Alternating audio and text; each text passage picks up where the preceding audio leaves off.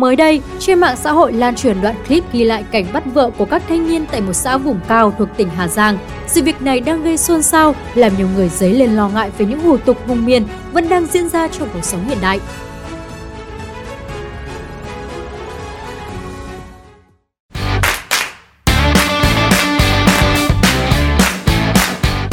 Cụ thể, trong đoạn clip, một nam thanh niên đang giữ tay một cô gái hơ mông, mặc váy áo màu vàng cam. Cô gái ra sức chống cự, Cả hai giằng co bên đường trước sự chứng kiến của nhiều người.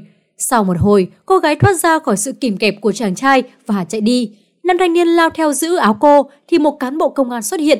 Anh công an đã giữ nam thanh niên lại và giải cứu thành công cô gái. Vụ việc tại Hà Giang chưa kịp lắng xuống thì mới đây trên mạng xã hội lại lan truyền một đoạn clip chia sẻ về một cô gái trẻ ở Sapa, Lào Cai được cho là một nạn nhân của tục bắt vợ. Trong clip, cô gái bị nhóm thanh niên khoảng 5 đến 7 người túm chặt tay chân bắt về làm vợ. Cô gái ra sức chống cự, bám chặt lấy chân cô gái đi cùng. Tuy nhiên, vẫn bị nhóm người tách ra và khiêng đi dưới trời mưa lạnh. Có lúc, cô gái ngồi thụp xuống, thậm chí nằm ra giữa đường bật khóc, nhưng các thanh niên vẫn không ngừng lại. Liên quan đến đoạn clip bắt vợ ở Hà Giang, sáng ngày 10 tháng 2, ông Ngô Mạnh Cường, Phó Chủ tịch Ủy ban nhân dân huyện Mèo Vạc, Hà Giang cho biết bước đầu xác minh thanh niên trong clip là GMT, sinh năm 2006, còn cô gái bị kéo là VTS sinh năm 2008, thôn Xả Lùng, xã Bải Lùng, huyện Mèo Vạc. Chờ và S quen nhau qua mạng Zalo từ ngày 4 tháng 2 năm 2022.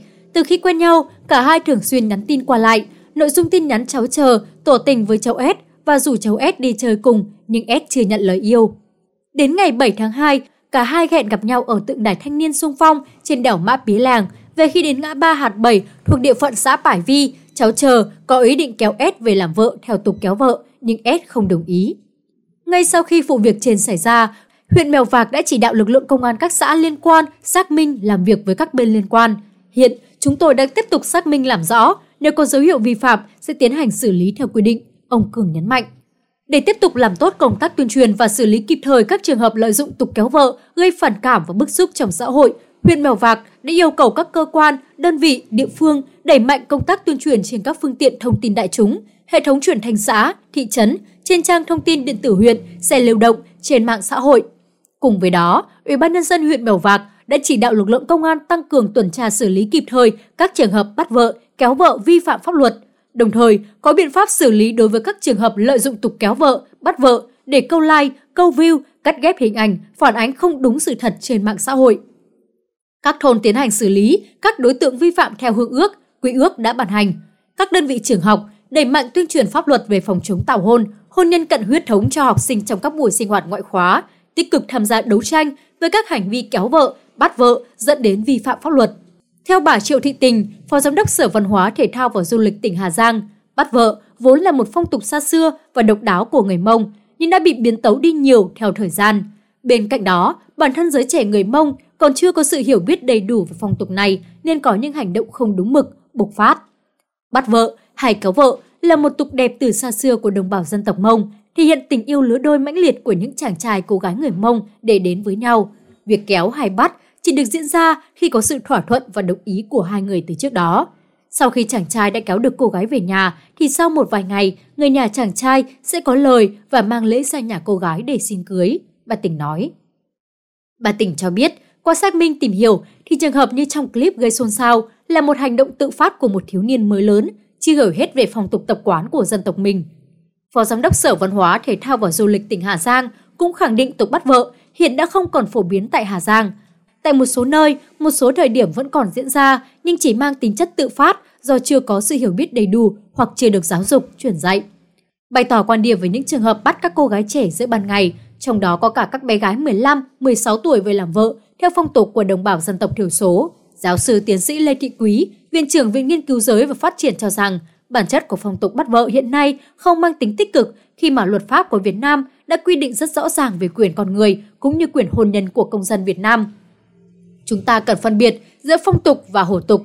Chúng ta tôn trọng những phong tục tốt đẹp của đồng bào, tuy nhiên, những phong tục nào vi phạm nhân quyền, cản trở sự tiến bộ thì cần phải lên án và xóa bỏ.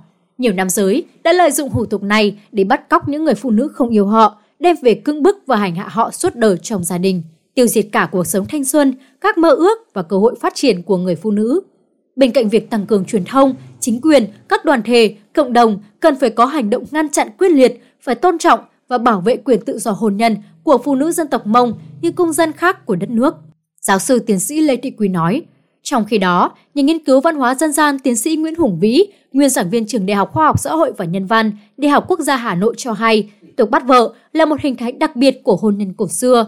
Để thoát khỏi tình trạng hôn nhân cận huyết và duy trì nói giống, thì người ta phải đi tìm các thị tộc khác để tìm vợ. Người ta bắt vợ về để thêm sức lao động, sinh con đẻ cái, dấu ấn cổ xưa ấy đã lưu lại ở một số tộc người trở thành tập tục, văn hóa mang dấu ấn của tộc người đó.